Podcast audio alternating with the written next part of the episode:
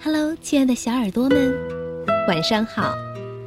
欢迎收听微小宝睡前童话故事，我是你们的珊珊姐姐。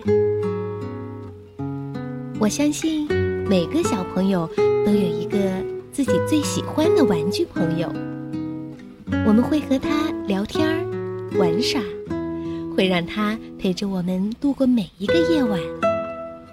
但是，随着我们年龄的增长，可能会渐渐遗忘它，或者不再需要它。但是，请相信，它一直在默默的陪着你，就像微小宝睡前童话故事一样，每天都陪在你的身边，给你带来温暖的声音和好听的故事。那今天，让我们和汤一夫小朋友。一起来认识一个新的玩具朋友吧！找回自己的邦尼兔。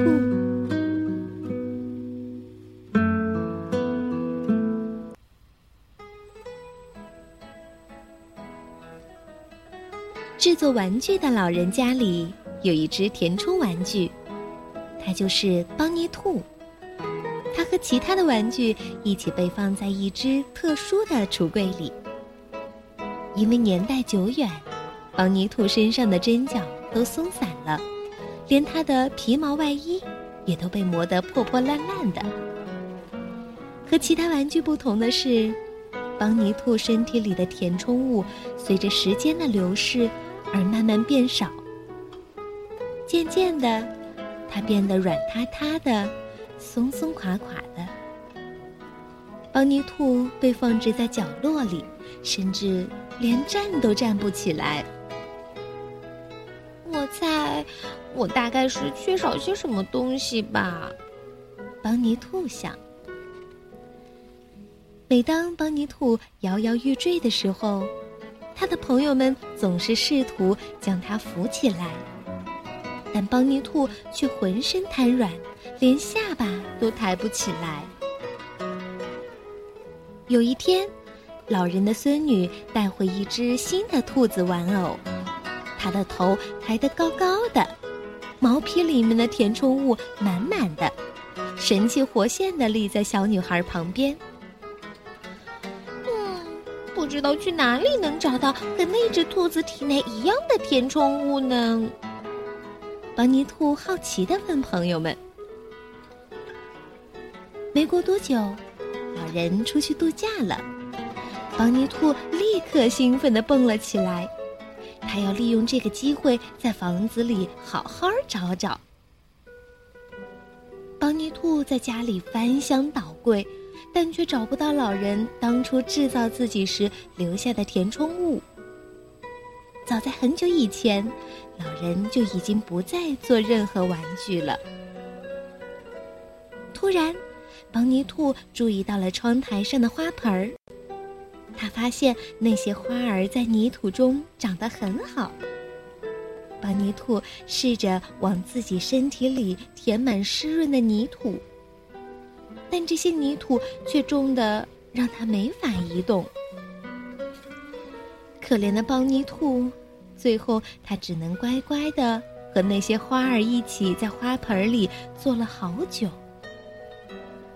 当邦尼兔的玩具朋友们最后找到它的时候，它的耳朵和鼻子里早已长出了许多小野花，而它本来就已经破旧的皮毛外套则被弄得满是泥巴。玩具朋友们帮邦尼兔清洗干净，并将它身体里的泥土都放回了花盆里。这间房子里一定还有其他的东西可以填充我，让我变得挺拔而神气。邦尼图不甘心的想。他来到厨房，看到了美味多汁的蓝莓，哇，味道真是棒极了！他一个接一个的把蓝莓吞进肚子里，蓝莓使邦尼兔不再感到饥饿，也让他的肚子变得圆滚滚的。但新的问题很快就来了，蓝莓一挤就破，果汁从邦尼兔的皮毛外套里渗了出来。更让邦尼兔奇怪的是，为什么总有讨厌的鸟儿追着它啄个不停呢？邦尼兔头上的鸟儿越来越多，玩具朋友们决定帮助他。他们帮邦尼兔把肚子里的果酱清洗干净，并给它彻底洗了个澡。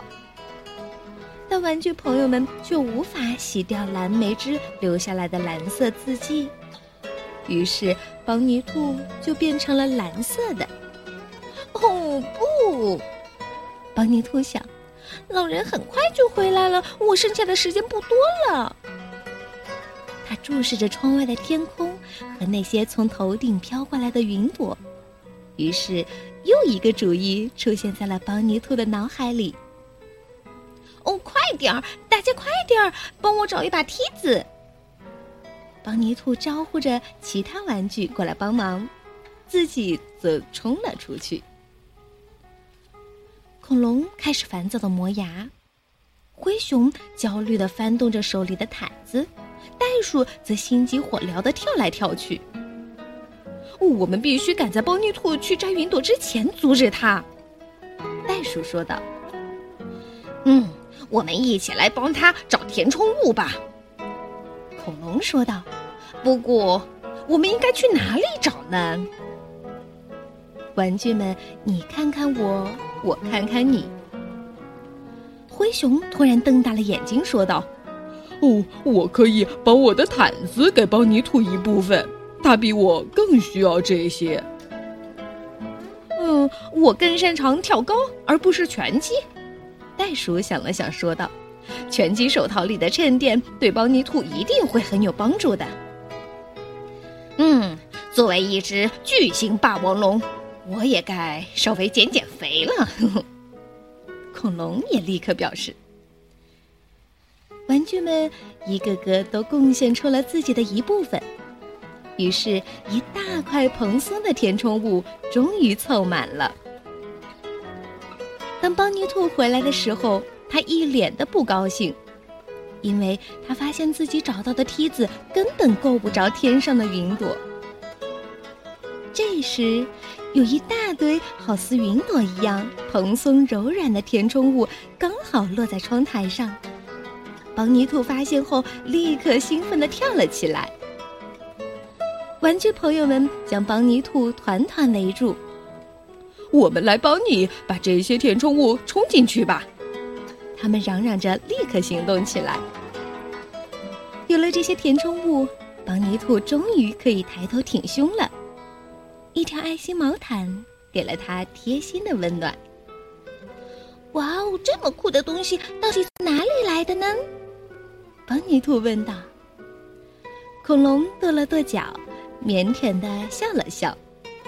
袋鼠则给了邦尼兔友好的一拳。灰熊则直接给了他一个大大的熊抱。当老人回来的时候，他发现自己这些心爱的玩具都变得不一样了，尤其是邦尼兔。这些啊。是我最早做的玩具，他自豪的对孙女说道：“邦尼兔是我做的第一个玩具，也是我最喜欢的一个。你知道，在这些旧玩具的身上，总会有奇迹发生。从这以后。”邦尼兔再也不会为自己缺少什么而烦恼了。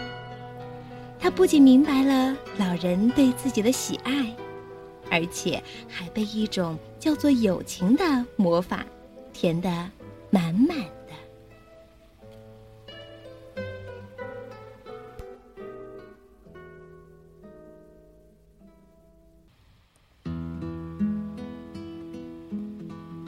好了，故事听完了。